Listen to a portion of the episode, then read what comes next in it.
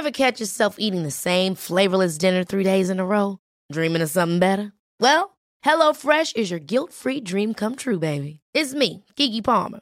Let's wake up those taste buds with hot, juicy pecan crusted chicken or garlic butter shrimp scampi. Mm.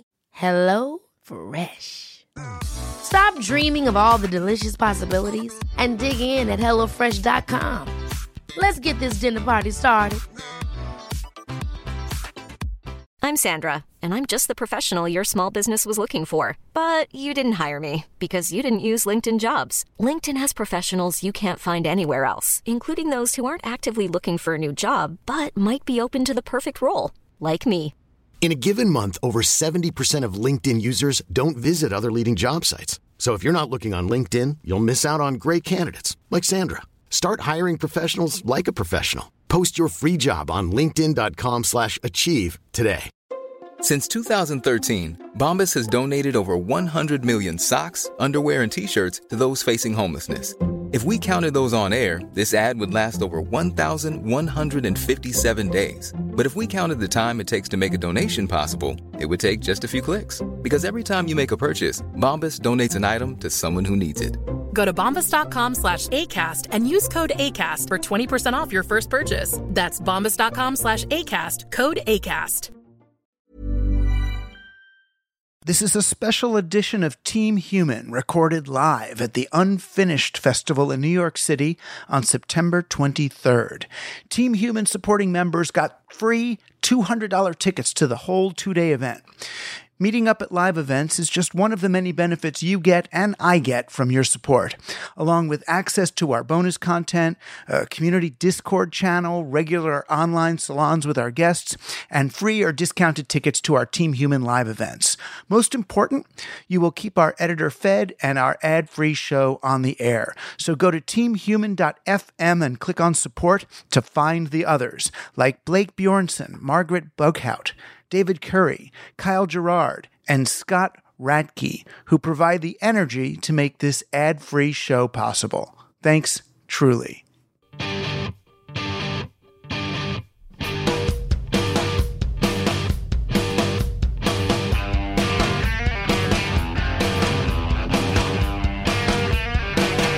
You're on Team Human where we challenge the operating systems driving our society, reveal the embedded codes, and share strategies for sustainable living, economic justice, and preservation of the quirky nooks and crannies that make living people so much more than our algorithmically derived behavioral profiles.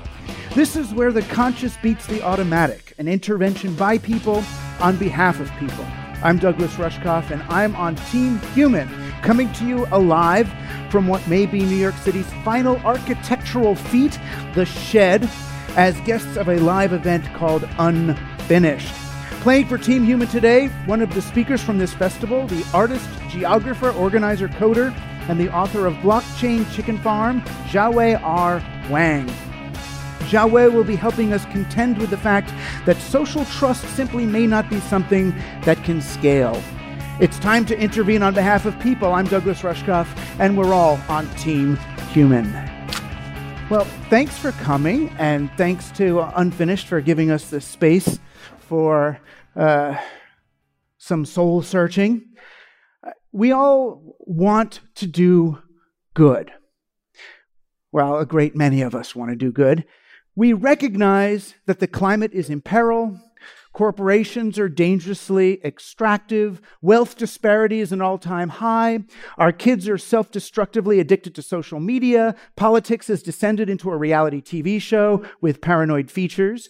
And that civilization itself has only about another 20 years before some combination of the above threats make life unrecognizable or even unsustainable.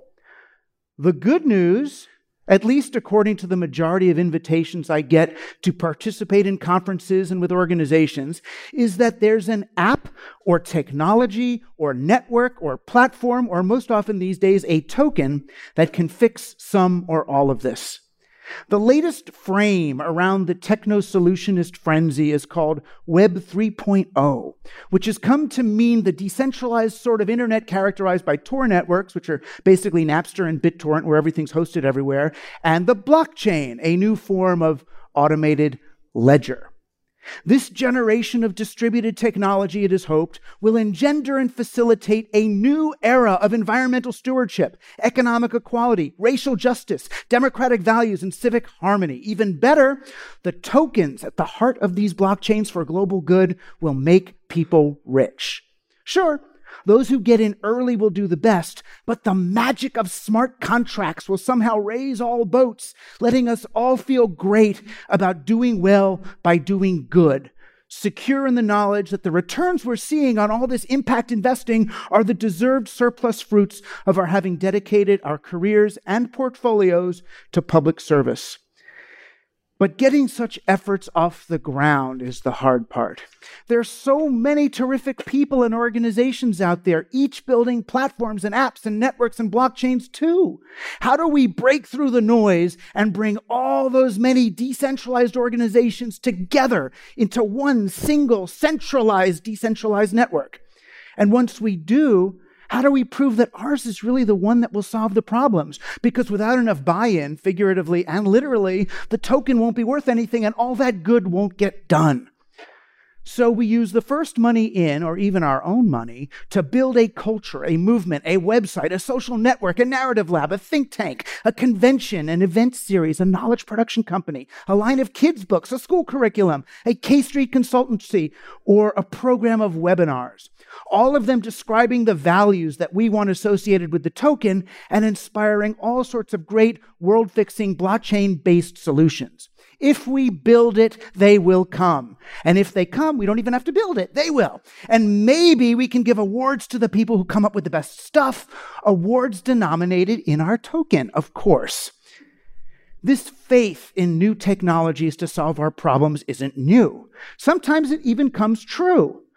While they all end up having some unintended negative consequences of their own, technologies such as the wheel, plumbing, electricity, microscopy, and computing, they've all led to the alleviation of suffering and advancement of standards of living. When we consider problems such as poverty and global warming, however, I'm not so sure a new technology is the answer, especially not one that amounts to a better ledger. There are kids being sent into caves to dig up the rare earth metals we need to build computers that, among other things, mine our Bitcoin and host all of our pro social online networks. Do those young slaves really need a better way to demonstrate proof of work? Does the development of a new online global network of doing well by doing good social impact investors do anything to undermine their commitment to the exponential growth targets they've pursued all along? And the collateral damage of those businesses? Does a plan to transition us from Facebook and Twitter to less abusive clones of these services really put us in a better position to engage meaningfully and purposefully? Or is it just a wellness strategy for the elite? We'll have to get Africa and India on these platforms too, even if they already use them quite more effectively than we do here in the United States. And we'll have to figure out how to keep those people online by subsidizing free compatible devices and access for them the way Google and Facebook and other bad guys already do. As Ethan Zuckerman likes to say, better to hack and use the compromised technology platforms people have right now than waste our time, energy, and resources building marginally better ones that aren't already on their devices.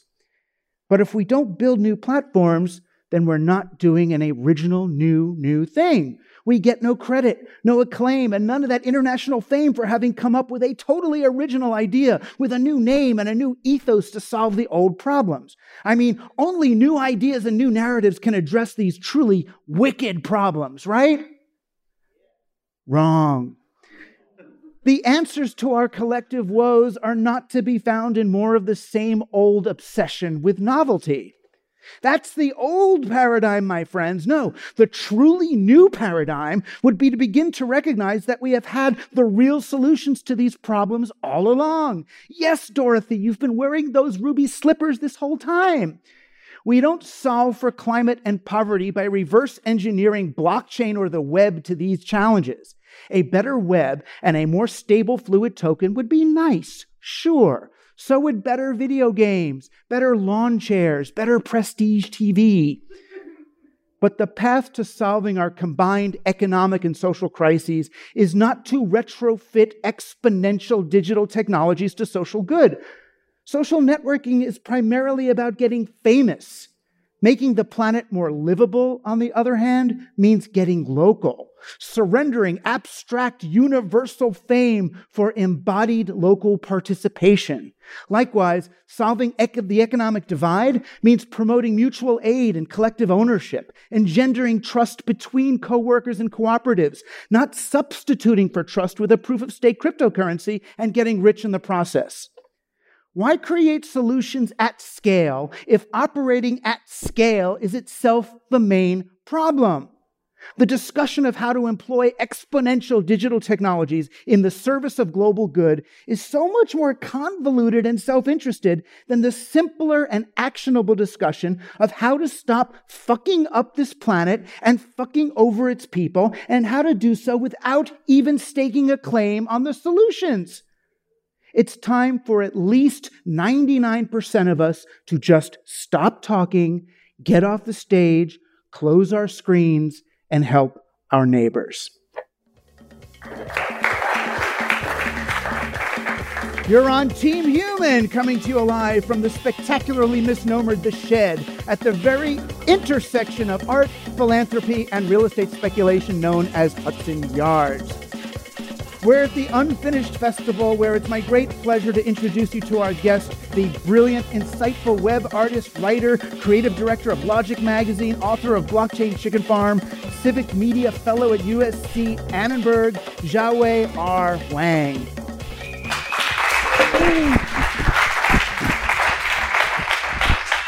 Hi. Wow. After that speech, I'm like, I have nothing to say. You said it all. no, I went on too long for sure. But let's jump into the heart of this. I mean, a lot of that was actually inspired by reading Blockchain Chicken Farm, which is, you know, so much of that is about, you know, China, which is really big, trying to deal with really local problems in big scaled ways and all. And and what what the book made me made me ask, which I tried to sort of answer in my own monologue here, is is can can solutions be scaled or is scale just the problem that we have to solve for?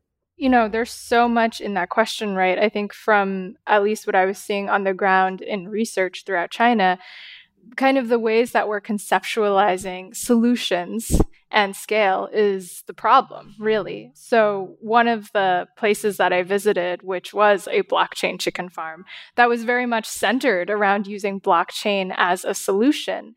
And it became very clear that this was just a one time project. And it was really about, exactly as you were saying, putting these people on stage, getting more business deals, um, really as a marketing tactic.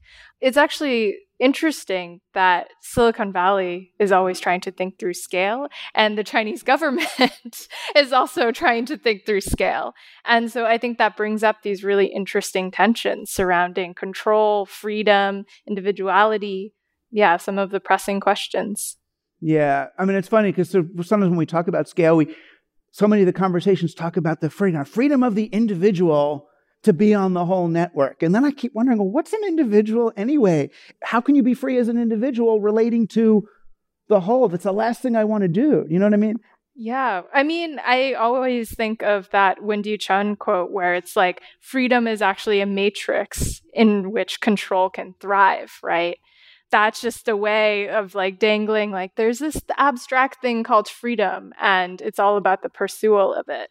And you know she as a scholar really argues that like freedom is actually thinking about the underlying conditions in which decisions become possible and who has access to sets of decisions right Right. So we think of, particularly in America, we think of freedom as no longer being embedded and stuck in some community of other people with all their needs and I've got obligations. It's like freedom to be, what, dead basically, or Ted Kaczynski or something, you know?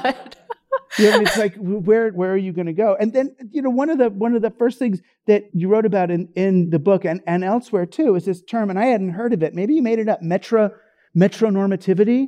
Yeah, so that, like that that term is actually um, from the queer theorist Jack Halberstam, and I love that term so much as a way to challenge so many binaries in our world, like the urban, the rural, as two completely disconnected places that have no relationship to each other. And I think seeing that relation is really crucial.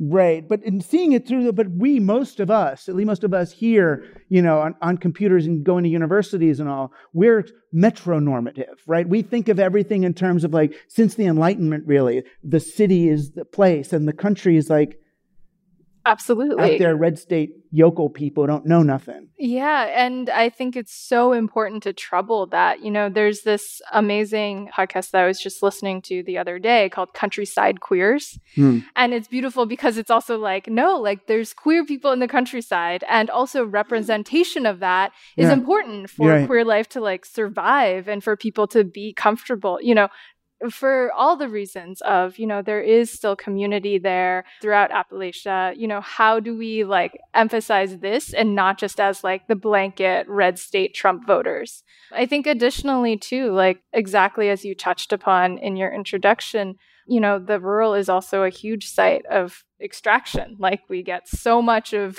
the steel, like the coal to make steel, everything that makes our lives in cities possible. And it's not just like, I think sometimes in as urbanites, we do have this like weird fetish of like, oh yeah, those like hardworking farmers and like those coal miners. It's like one or the other. Yeah. Yeah. Your book, it actually reminded me of Mumford and he's got this book technics and civilization. And in there he's talking about the sort of the country city divide. And it goes all the way back for me it goes back into sort of you know anti-semitism and abstraction. You know that jews like kind of liked the cities and cosmopolitanism because a place that includes everybody included us. So it was like this safe thing. So we go to the cities have these universal abstract values and everyone's included. And whenever we went to the country that's when we got in trouble because we're like oh look these people are worshiping this weird thing. Oh. Um, you know, and we were like the, the, the abstract monotheist kind of weird thinkers, and they're all doing something real. It feels like that's sort of what's happening now in America in the sort of red blue state divide. It's as if, you know, and again, we romanticize it and condemn it at the same time, you know, but our abstract thing, it's like, I feel like we're the more blockchainy kind of thinking people. You know what I mean? The tokens and blockchains, abstractions and derivatives and it's just got it's it's not real it's like we're we're the problem at this point I mean, I would say capitalism is the problem, right? right? Um, and I think we're all part of it. We're all complicit. We all, you know, how do you? I feel like in startup land, it's always like, how do you build the plane while you're flying it? I feel like dismantling capitalism, it's like, well, how do you land the plane safely while you're trying to dismantle it, right? So, as a geographer, I will say I think that the sort of uneven development, it's not just like these rural places will become cities one day. Like they're intentionally so because we live under these bigger structural forces and the economy that we do, right? And there's definitely a lot of like culture that's intentionally created and like narratives created to really keep that economy of capitalism going. Well, it was weird. You know, I saw the, um, this was Rem Koolhaas did this giant exhibit in the round means what's that the Guggenheim, and it was like about country, the idea of the country and how country was there was no such thing as the country before the city. It was just the world, right? yeah, I think in that exhibit too, it's also interesting because it's always like the rural is cast as really backwards in time, which I think is a funny philosophical switch up because it's like, well, we're all in 2021, right? Um, and those mo- there were moments in that exhibit that were really like, wow, farmers know how to use computers. Crazy. Um, and it's just like, no, like we're all using, we're part of this embedded like tech world, you know? Right. Or and most people don't even know that what 90 whatever percent of farmers are now working for big agri extractive firms. Exactly, exactly. And there's so much too that we actually have overlap, like, you know, the right to repair right? Like our devices, you know, in the cities, like it might be like the right to repair our iPhones, but actually in the countryside, it's also like the right to repair this like extremely expensive GPS tractor that is now broken. And how do you, as a small farmer, you know, manage to sustain this kind of production level and costs? Yeah, I was I was actually called by one of the uh, someone who was advising uh, some farm equipment company saying, you know, we we want to uh, bring you in to help us deal with farmer paranoia about the AI in their tractors. And I'm like, well, why do you think they're friggin' paranoid about the AI in their tractors? What what are you tracking? What are you looking at? So what did what was your advice to them? Well, they're going to have to make a case that this is helping the farmer and not just disempowering the farmer. Every technological advancement I've seen, I took auto mechanics when I was in high school. You could go in and fix a car. Yeah. Yeah. I mean, I feel like a lot of those use cases of AI in farming, especially, it is definitely disempowering.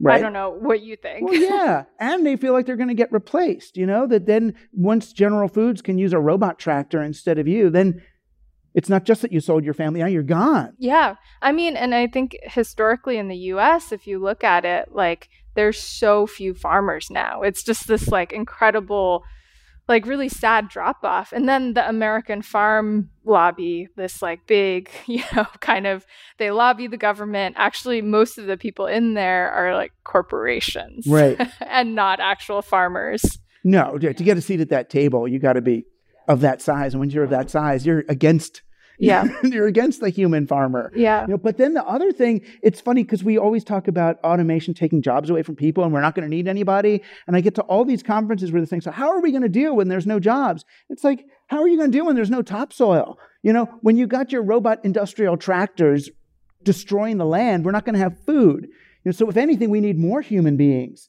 doing lighter style agriculture. Well, I mean, I suppose the techno solutionist answer would be we just need vertical farms with a lot of sensors right. um, and everything automated. So, really looking forward to my micro lettuce. Yeah, micro lettuce and put them on top of the buildings in Oakland where yes. you are. I'm sure the Uber building's already probably got a beautiful Micro yeah, well, we could put the micro farms in the Ubers and you could deliver them and they could be driving around the city. Right. And then when it's sunny in one place, I think we have a startup idea. We do. And then yeah. transition everything to solar. Mm-hmm. And it's all good. Just don't think about where the solar panels come from. don't think about where they go when they're done. Just it's all good right here, right? Like my iPhone, it's perfect right there, you know? like none of the servers, I don't think about don't think about that. The other big super thing that I feel like we have in common is this kind of alienation from time, when what's happened to time. You got to read this book, Blockchain Chicken Farm. It's like super brilliant, but super accessible. And I say but because, you know, brilliant is almost never accessible anymore. It's like, because they get all smart on you. Smart, but it's like just human smart. You know, it's like, oh, this is what I've been trying to do all my life. They say the easy argument is that the world is moving faster, becoming more controlled because of the internet and mobile devices. But the gravity of acceleration is not inevitable. The way we experience time has changed. The kind of critical wonder we hold toward objects has collapsed. That to me is like, that's the human condition. Just even to put those two words at critical wonder. The critical wonder we hold towards objects has collapsed. Yeah. So I was thinking about really visiting, you know, my elders, so my great uncle and great aunt, and they are people who have seen everything from China go from a feudal society to the founding of the People's Republic of China, the Cultural Revolution, and everything, right? And so they always have a lot of fantastic wisdom mm. to impart. In that particular example, I was thinking about, you know, just the way that throughout like the past 10 years that I've been seeing them, like my experience of that, and even how my great uncle is now obsessed with WeChat and like video recording everything. And I think you'd appreciate this because a lot of the villages that I went to were still on the agricultural calendar which is a lunar based calendar. And so there's like nine days a week. There's one day where it's just like, you can't do anything. It's a holiday. And we have to set off firecrackers and like give offerings. And that's what we need to do as part of this agricultural lunar calendar. And so just being in and out of cities in China and seeing like literally that difference in time was really powerful you know, it's easy to romanticize it. It always is. But, you know, it's like when I, you know, hear people, you know, talk about visiting Native American elders and, you know, that there's, that there is a, it's funny. Again, we reverse it with our, with our metronormativity, but there's a different kind of a wisdom there. They're just like, oh no, they're, they're older, which means they're more experienced and smarter.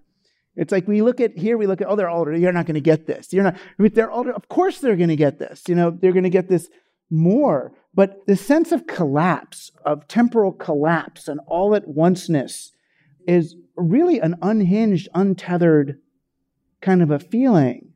Yeah. I think it's multiple things, right? I think it's like also it speaks to again power, right? Because there's those of us like who get a moment to really think about temporal collapse as we are right, right now. Um, and then there's other folks like, you know, I always bring up like my own parents or even my elders where they're just like oh like it's so weird that you like go to conferences and talk about these things but like we're actually just like on this time cycle. We're like going to work. We're doing the things. And we really don't have a second to either think about it or to like choose you know the idea of like oh just slow down or like just like be mindful all these things. They're like no we're like my mom's always like i'm at work. Like right. don't bother me there's an app she can use for that. Oh, totally. Yeah, find an app to help correct the collapse of critical of critical wonder. Yeah, and then you, you and it was great. You brought up Grace Lee Boggs also, which is a, a another such a great touchstone. This the the idea of returning returning to our souls. Mm-hmm. You know, which again is like them's fighting words in a lot of the circles that we go in. You know, especially the scientists and the technology. Soul, you're weird, superstitious, crazy person. Yeah, but I do, you know what's strange? I feel like, I don't know if you feel this way, but over the past year and a half, there's been this like surge in kind of like, this is also maybe West Coast influence, a surge in woo woo ness. Like people are like, oh, you know, I got really into like astrology or tarot cards, or like you just start digging deeper. I recently found out that I guess a lot of Wall Street also uses astrology, like astrofinance. That's a thing too. And so I do feel like it's this circle that, you know, eventually meets where it's like there is some sense of like there is a soul and we're trying to like grasp at it either through science or through something else. Yeah, real science as opposed to like scientism. It's just mm-hmm. the billiard mm-hmm. ball science. But it's like so I know that you do, I mean professionally even or for donate, you do tarot. I do read tarot. I yes. mean, I got taught tarot by my, my Hebrew school teacher of all people. Um, she got in big trouble for it. But she said tarot was based in Torah, you know, and Kabbalah and all that. So she, she thought it was legal. The parents did not. Um, they had a different, as you might imagine. But when you do, so you know, tarot. If you're in case you don't know, you know, there's a deck of cards, and you usually the person who's kind of being read sort of mixes the cards or interacts with them in some way, and then you lay them out in a spread. are you like a Celtic cross kind of person? Um, I do the Golden Dawn spread. And so it has like, it's very, I would say, Freudian in some ways. It's like underlying conditions, lessons from this cycle of life, and then the way the wind is blowing. And so I, I think within there, you know, there's this funny meme amongst tarot readers where it's like, tarot readings are just 94% like things that the person already knew but didn't want to think about. Mm. And the other percent is like a little bit of, you know, just like actually like going through the cards and trying to channel what the information is, but it's it's interesting. Most people are just like this is all stuff that I knew, but I didn't really want to think about at all. Right. And where do you think it comes from? The actual information? I mean, I think that it's less about where it comes from, right? And I think acknowledging that to go back to talking to elders, that there are these, you know, with tarot, it goes from zero to 22 as part of the major arcana, from the fool to the very end, the world. And it's so ancient, as you know. And there's just a s- set of lessons, of cycles, of things that happen in everyone's lives about like sort of this moment of awakening or judgment or deep introspection. And I think those are themes that will always resonate with us. It's like this, you know, thousands, hundreds of year old oral history that's put into the cards. And so I think if you're a person existing in the world, you'll always find some connection with these messages. I mean, but is the order of the cards real? It, or could you just put out that any spread and the person's going to resonate with it the same as reading a torah story or you know you could i could go through the i ching and read any one of them and go yeah. I think that's part of the magic is that, you know, and part of being a tarot reader is more like, you know, condensed therapy for the other person in an hour. And I've definitely told people, like, you should probably go to therapy if you aren't doing this because I'm, you know, this is like a one off session right. But it's not like you see the cards and go, "Oh shit, this person really they need therapy." It's not the card, it's it's the interaction. Uh, there's definitely been times where I look at it and I'm like, "Oh boy. and you don't tell them, but you don't see it specific. It's like like oh you're gonna die in 12 minutes. It like doesn't work like that. No, no, it's definitely not that. It's uh, you know I think the art of also being a tarot reader is like how to break uh, news to people in a way that is uh, compassionate and loving. Like you know like Right. um, you might be stuck on something. I think you're stuck. Really. right, right. Or the next realm will be welcoming. if soon. no. it's not like that. Yeah. But I just thought it was it, it was interesting because of your you you do technology and science and geography and history, but then you also and I think a lot of us do have this other I mean for a lot of us it's closeted almost our our spiritual I mean, but I think like so like for example, you know, if you think about like data science and just kind of this idea of predictability or like m- uh, measurement errors, things like that, there's always a kind of grasping at certainty, right? Some kind of certainty that can give us like something to stand on or some kind of stability. I think what's interesting with tarot too, it's like people come and they're like, I'm trying to grasp at certainty. But then my answer is like, well, I can see that you're stuck, but there's really no certainty. Like you have a lot of power to change how things will go, right? And it's really about recognizing, you know, holding up this mirror that are the cards to like recognize, like, well, where can you move from? Where do you have power in your life, right? Right. And that, I mean, for me, always comes back to the same to the issue of scale. You know, where you have power in your life. I mean, sure, if you're in the government, if you're AOC or something, then go fight against corporations and whatever. But if you're just living in your town doing your thing, what is your what is your your your access point? You say in the book, you know, the, the, the, there's this sort of scaled democracy and tech progressivism versus the revealed state of interbeing. You know, Mhm. which to me, what that meant is like, oh, I'm going to be a big global activist and make the blockchain that takes down, you know, the UN, and then just, oh, my neighbor needs me. This, you know, Exactly. I mean, I always, uh, you know, think of my friend Dorothy Santos, who always says, like, what can you do from where you are with what you've got?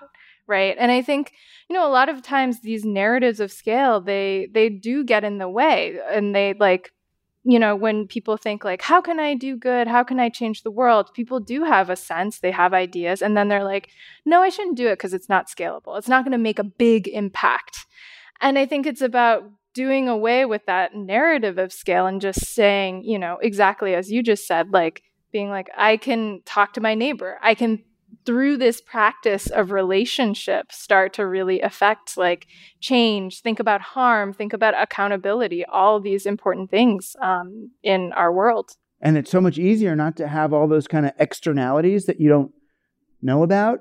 You know, it's like people want to do good by, you know, doing well, whatever, all this stuff, and they're doing these giant things. And it's like, yeah, but then there those, there's that all that energy, and there's all those kids going into mines, and there's all that, you know, toxic waste. It's like just, you know, helping this woman raise her kid, or teaching someone who doesn't know how to read to read, or digging someone out of the, the flooded basement. Yeah, I mean, I think that's where that sense of agency is cultivated from, right? And I think like when we think of like the big scale change, what happens is like we start saying like we or like doing thing good things for like the people or the world and then that's like not granular enough to me to really think through these relations of power. I do think, you know, those kind acts of towards our neighbors we also need like structural change to go along with it, Right. right? For sure. but I'm I'm wondering, all those kind acts we do for our neighbors can trickle up into structural change, or they certainly disempower those who depend on us not doing stuff for our neighbors. You know, so then all those, you know, the Walmarts of the world that are depending on alienation, not just Walmart, but it's a good stand-in. You know, they get disempowered if we're sharing things. Exactly. I think that's exactly right on. There's this amazing activist who came and spoke at Logic School, which I help organize, Khadijah Abdurahman. Her work is like with children and like, you know, thinking through uh, child social services and the ways that that actually can be a form of social control Mm. um, rather than actually helping children. One of the things that she's done is like provide like diapers, formula, things like that to parents in the community. And it's like if we rely on each other to community, like collectively community take care, like then it's less about like taking kids out of their homes and, you know, doing whatever, social control basically. I mean, but in America, of course, you know, we're each in our separate little house and then there's privacy and oh no. You know, when I you go to uh I still remember I went in the 80s, I went to Rome and at night, they're just all out in the street. There's like grandmas sitting there and teenagers making out and little kids playing and guys like rolling dice and gambling. And it's like one thing, but there's so much accountability in that everybody's watching each other and seeing it all. And you know, if that kid's being screwed up, the old lady's like, hey, you, you know, and that sense that it's okay to go and yell at your neighbor's kid. Yeah. You know? Yeah. I mean, relation, exactly. That's the opposite of like surveillance, right? Right. It's but it's still watching. You're still seeing. Yeah. It's the opposite of like that top-down surveillance. Yeah. Yeah. Yeah, peer-to-peer surveillance. I think I prefer that. Yeah, it's not even surveil. It's but it is, and it's someone who's got your best interests at heart. They're not surveilling you to control your behavior. Yeah. You know, they're there to well, yeah, to control your behavior. But it's a different it's a different thing. I mean, this is like these are like friggin' zen here. The work of awareness and care instead of the tools of efficiency and scale is really it right there. And then how do we engender it is my question. I guess you're trying to engender it primarily through art and artistic interventions, trying to engender this this Yeah. sense of work and care. Yeah, I mean, I would say that my artistic work it's very much centered around workshops and like participatory public art. And then also i help steward uh, logic school um, which is a 12 week basically social justice activism school for tech workers. We meet online and it's really kind of a kitchen table for tech workers to come after work and just be with each other and practice and like I want to say it's like a sandbox for building community like all the things around how do we hold harm how do we have healthy conflict and from there they can take that and either if they want to reform their workplace or what their workplace is doing or start building new technology that's really like taking tech into a different direction. At Logic, though, is it like some engineer who spent the day coding or how to teach a drone to blow up a wedding? And then, you know what I mean? And he's coming in like, oh, fuck, I just killed all these people today. I'm feeling really bad.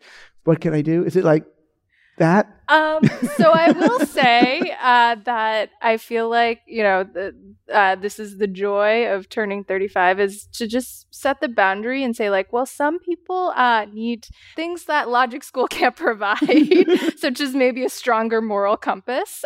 So you know we do an admissions process. So we do like on the application.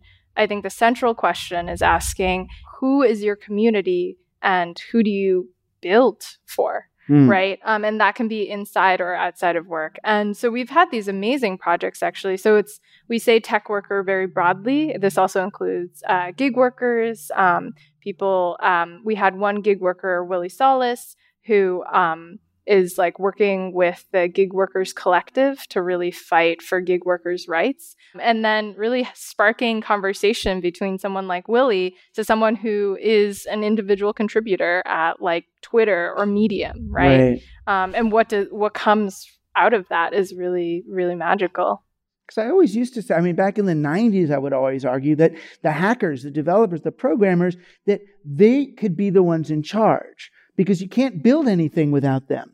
But now there's so many of them that they just fire, you know what I mean? They fire you if you try to say, hey, maybe we, you know, shouldn't be watching the driver. Maybe we shouldn't be droning the children. It's like, oh, all right, we'll get someone else. Or finally, we've got a robot in to Yeah, and that I think ultimately comes down to like a personal choice again, right? Of like, well, you know, who it, can you risk being fired if you're trying to reform your company and acknowledging that not everyone is in a position to do that, right? They have to pay the bills. with Logic School, we respect that, we acknowledge that, and just try to make space for people to really dream. There was one project, I think in particular, that really exemplifies it. Um, this project called Looking Glass by Adrian Jones.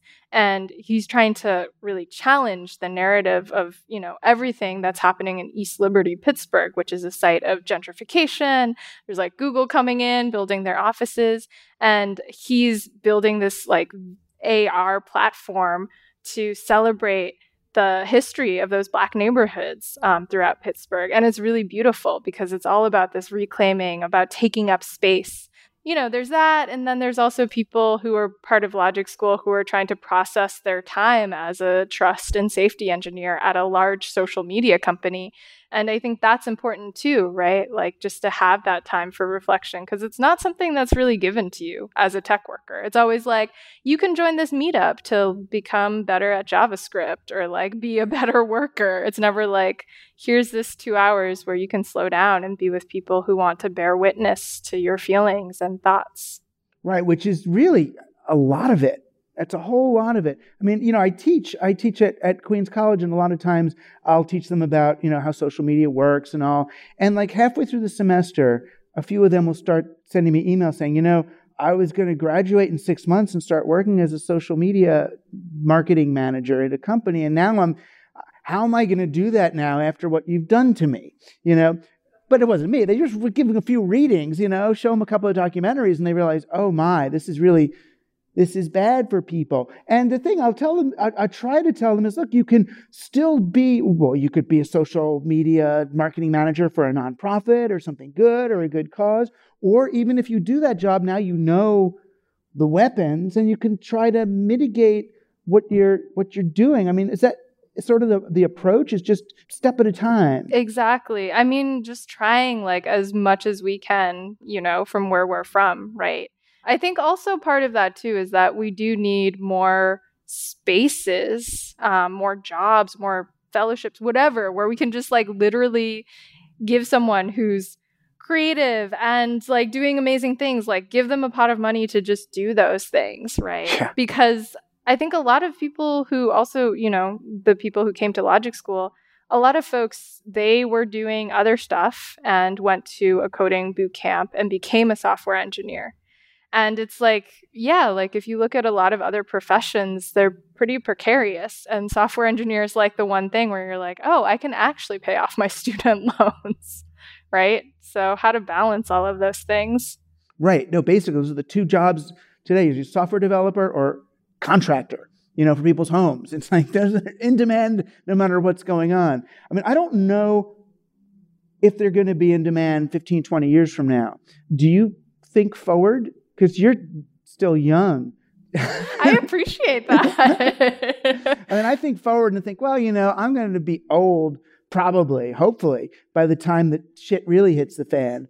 But oh no, so you're like, oh, I'll be, I'll be done. Yeah, but I got a kid, so that kind of screwed that up. You know, it was I was just going to have front row seats on the fall of Rome, right? And now I'm like, oh shoot, now I'm I'm embedded in that future you know, because you see you know, who was it? It, uh, you know, Club of Rome had all their predictions about climate change and all from the 70s, and they all came true and be worse. And we're looking at the Celsius, whatever, go up, and the Arctic this go down, and yeah, but I don't know the Club of Rome stuff. So I have to say, the Club of Rome stuff really irritates me. Can I confess Please, that? yeah. Um, I want to be irritated by it rather than frightened by it. I think I think it was part of. I'm also going to get really nerdy for a second, so please stop me no, if this is like. Good. I think that it was written at a time in which, like you know, 60s, 70s, part of that era in which, honestly, this kind of like cri- ecological crisis was synonymous with like you know, honestly, being trying to think of a good way to phrase it. Um, where it was like, oh, there's going to be like overpopulation or like, you know, all these, I find them very problematic words because it's like overpopulation of who? Right. And it's always the population like, bomb. Right. It's yeah. Little African children in exactly. Biafra wanting your like, food. yeah, like China, Africa, you know, Asia, all these places. But what's never said is that the people who are using the more most ecological resources are like rich people in the global north right? And like, if we're to actually address all these issues about climate change, it's that we should be thinking about, not like this idea of overpopulation right. or this kind of like scarcity crisis and all these things.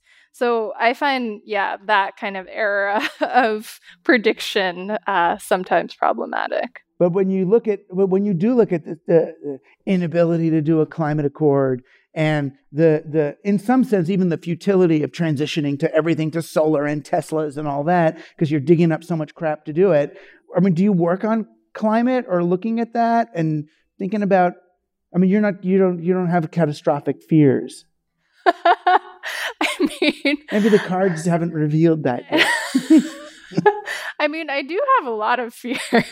okay. Um, yeah, as any healthy person. Um, but I do think that these questions of climate, you know, they're all interrelated, right? I think there's a way that we really have invented nature as a concept, right? Like, even I see this across climate discourse where it's like nature is this like pure thing, and like humans, we've like destroyed it. Yeah. And then it's always like, well, which humans? Like, who? And like, what kind of purity are we trying to return to? And so I think then when you look at, you know, the attempt to actually arrive at some kind of actionable climate accord, actual change, the thing that's really standing in the way ultimately are these large corporations. And that's tied to the economic system we live under. And that's like, well, there's so many entry points into trying to change this, right? Not to sound like a huge socialist, but also yeah, or you could be you could be an anti-capitalist without being a socialist. Exactly. Too. You know, exactly. A, whatever. Anarcho anarcho syndicalist. I got accused of it once, and then I read it on Wikipedia and was like, "Oh, oh what is good. what does that mean?" It's good. I know. It's at this conference in Germany, and some economist, doctor, professor, you know how they do it, got up and said, "You, my friend, you sound like an anarcho-syndicalist." And I was like, "I don't know. Can you hum a few bars, and I'll let you know." You know. But I looked it up that night in the room on Wikipedia, and um, it's like cottage. Though it's a, a world of cottage industries networked together. That's I'm that sounds down good. for like that. lots yeah. of little kind of kibbutzes and stuff, but they can trade with each other. So you have scaled individual things, and then the things you have to do at scale, you do. But there's not that many that you really have to do at scale.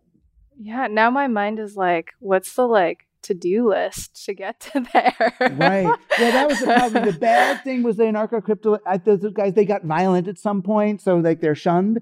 But it's like so Stalin was violent too, right? I mean, it doesn't mean that every you know, everything Marx said was wrong either, right? Yeah, there's no there's no purity politics in the world. Right, exactly. yeah. It's like, yeah. you don't have to don't throw out the baby, don't throw out the baby with the bathwater. It's funny in your in your in your bio, like one of the first things you say is that you're here to try to help us deal with tech, tech anxiety. I mean, so when I read tarot, I actually get a lot of requests from people working in tech. And I think that it's been really fascinating to talk to folks who work in tech and just kind of try to unpack some of the concepts, right? And that's really like, you know, the question of like, well, what is the meaning of my life? What am I supposed to do? Like, all my friends have this stuff on Instagram, and like, I feel like anything that I do is not worth it. Like, my my friend on Instagram has a hobby, and they make perfect furniture, and that's their hobby. And so it is this like, you know, sense of like, how do we work through this anxiety? I know from a from a uh, different perspective. I think than most. I mean, I really like the way that, you know, that queer theory is almost as a as an umbrella for, you know, kind of depolarizing, de de denaturalizing so many of our underlying assumptions about things. You know, for me, it was always capitalism was, it's like, this is money. No, that's not money. This is what they made into money. That, you know, it's not money. It's, or, or, you know, people say, well, you know, I got to get a job. It's like, well, when were jobs invented? And then you go do the history, you know, late Middle Ages, they were, they made up jobs. You used to just do stuff. Yep. You just worked. Yep. Yep. And even the idea that of an engineer as being made up too, right? Like Veblen being like, well, you know, we have to like separate out the arts and crafts from like the people making, you know, technology. So we're gonna Right. This is all applied, engineered, and you know, productive and scalable. This is all touchy feely weird. you know? Exactly. That. And then do I, you push these people far enough, and then you find out everybody working at Google's like got a, a you know account on Aleister Crowley fanbase.com or something. You know what I mean? Whoa, whoa, you're deep into tarot. That's but amazing. You, but you know what I mean? They they they my daughter on Instagram started talking about, and he was a, about manifesting. They're talking on on on on on, on not on Instagram on uh, uh, TikTok. I'm manifesting this. I'm manifesting, or they get called upon to manifest things for other. Oh, could you manifest something for me? Yes, yes, or uh, occult TikTok where it goes like if you um, get the video, it's like if you are getting this video, it was meant for you because the algorithm sent it to you. I mean, I, just, algorithms as magical as anything else. I mean, basically. Yeah, I just don't. I've never looked at algorithms as like fairies. I look at them more as demons. You know, we create. It says like casting a demon spell. Okay, well, I want you to go out there and find out what the person wants, and then make them think you're giving it to them, and then pull them into something really extreme and make them unhappy. Go. You know, we. I mean, that's real. I don't know. You probably know about this, like the Queen Elizabeth's court magician, John. Dee. John Dee. Yeah, yeah. I mean, that's like a prime example of the line between casting bad spells and bad magic being basically the realm of like algorithms. Right. And we'll come up with a nice logo. Don't mm-hmm. call it a mm-hmm. sigil. It's a logo, you know? Yeah, I mean, there's uh, you've probably seen his like uh, obsidian scrying mirror, and it's crazy because it's like just this reflective black screen, a black mirror, if you will, mm-hmm. and that's like where he came up with you know British Empire. I mean, he was a mathematician too, so it wasn't just like you know, oh, he's like just some magician. He's like really combining the two. I think. Yeah, and they developed a really, you know, well, the modern notion of empire through uh, you know magic memetics and well gunships. You know? They definitely helped you know. Yeah i'm convincing the, the head of an empire that that was a worthy cause too. Yeah. Yeah. Where do you find most hope? I think i find a lot of hope everywhere. I think that gen z i just love that they're like they're so over everything. They're like over capitalism. They're just like money isn't real, but also like you should pay me. Um, I appreciate that attitude. I appreciate just like one person literally said like I am so over gender. And this was like someone who's like 19. And I'm just like, I love this. You know, like when I was an undergrad, like many, many years ago, it was just so different. So I think that that just gives me hope that like the default conversation is changing. Right. Along with that is an ability to embrace kind of, you know, the, the, nuance and paradox and ambiguity. It's not, you know, when I grew up, ambiguity was some problem and had to be stamped out. Wait a minute, are you here or here? This or that? What is what is your problem? And it's like, no, it's sort of soft and squishy and weird. That's why I always talk about, you know, you know, David Lynch and the unresolved stuff. That's where that's where the weird, wonderful part of life is. Exactly. I think the ability to like sit with that, um, as much as we like say like, oh, Gen Z, they're always on their phones. I think that it's actually just like this different form of like being with each other. And I do think that like being able to sit with the ambiguity has increased so much. I don't know. Where do you find hope? In this. I mean, that's why I do Team Human, you know, engaging with someone else and then and then vampirically sucking on their hope.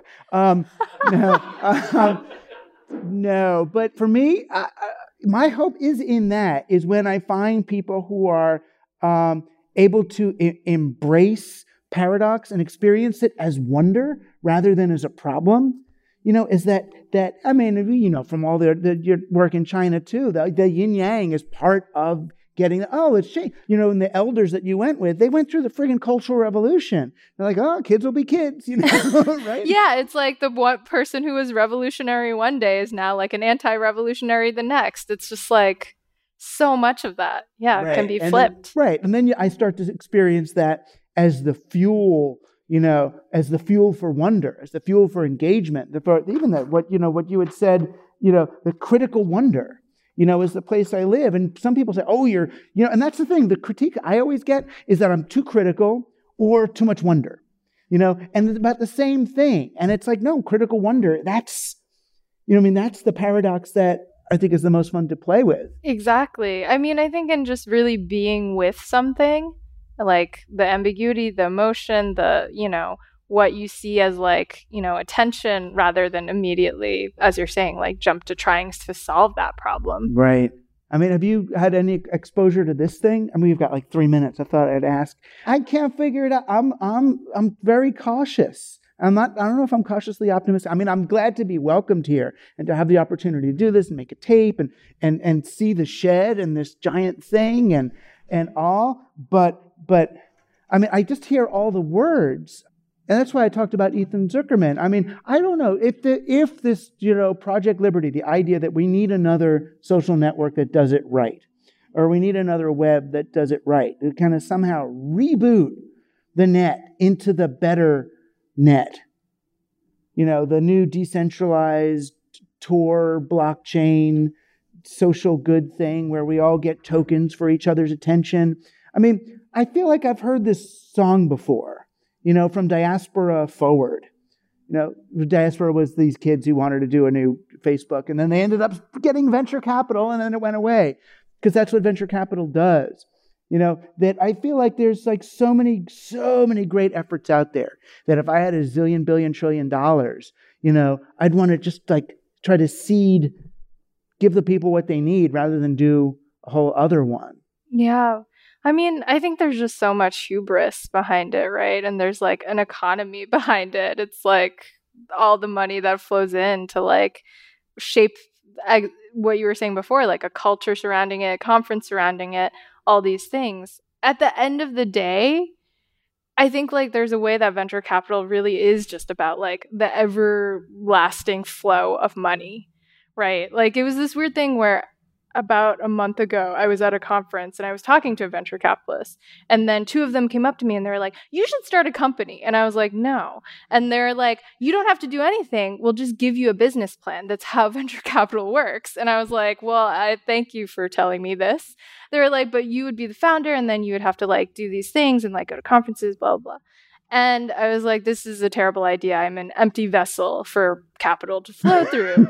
and they're like, but you could hire all your friends and I was like, uh, okay. They were like, well, what are your friends doing? They can't be doing anything that exciting. And I was like, well, they're surviving and they're building community and they're doing beautiful things. And there's this funny moment where they're just like, what? Like, your friends are just happy surviving and like being community with each other? Like, they could be like making six figure salaries and doing all these things. And I was just like, this is we're different languages and end of conversation.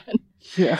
Yeah. It is funny because i do know i mean I'll, i was talking to some venture capitalist types and they were they were talking similarly about like people in portland and they were making fun of them saying oh and those where they're going to make their craft beers and their etsy and they're this and they're that and i'm like you know when you guys retire, you VC people, what do you guys do? You do your craft beer and your Etsy and your furniture making. They're doing your retirement now. You know, so who's the fool, right?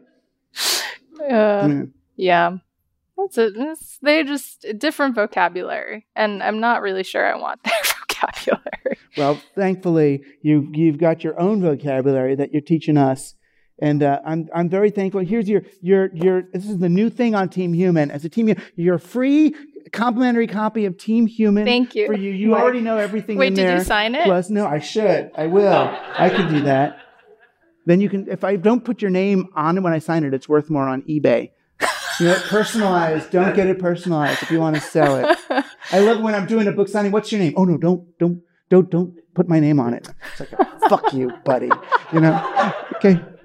Thank you, Xiaowei. Thank you so much. Wang, for being on Team Human. Thank you all. Thank you to Unfinished, our hosts, for letting us jab you a little bit. Uh, it's been a pleasure having you. Team Human is produced by Joshua Chapdelaine and edited by Luke Robert Mason and engineered by this wonderful crew of Unfinished. Thank you very much. Namaste. Thank you. Thank you so okay, much. Bye bye. that was so much fun. Thank you.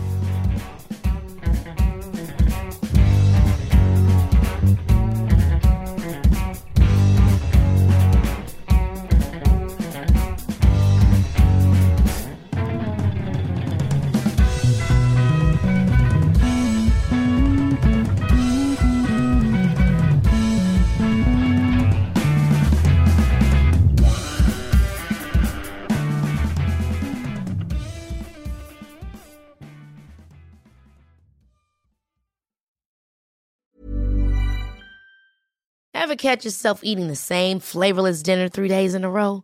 Dreaming of something better? Well, HelloFresh is your guilt-free dream come true, baby. It's me, Keke Palmer. Let's wake up those taste buds with hot, juicy pecan-crusted chicken or garlic butter shrimp scampi. Mm. Hello Fresh. Stop dreaming of all the delicious possibilities and dig in at HelloFresh.com. Let's get this dinner party started. Hi, I'm Daniel, founder of Pretty Litter. Cats and cat owners deserve better than any old fashioned litter. That's why I teamed up with scientists and veterinarians to create Pretty Litter. Its innovative crystal formula has superior odor control and weighs up to 80% less than clay litter. Pretty Litter even monitors health by changing colors to help detect early signs of potential illness. It's the world's smartest kitty litter. Go to prettylitter.com and use code ACAST for 20% off your first order and a free cat toy. Terms and conditions apply. See site for details.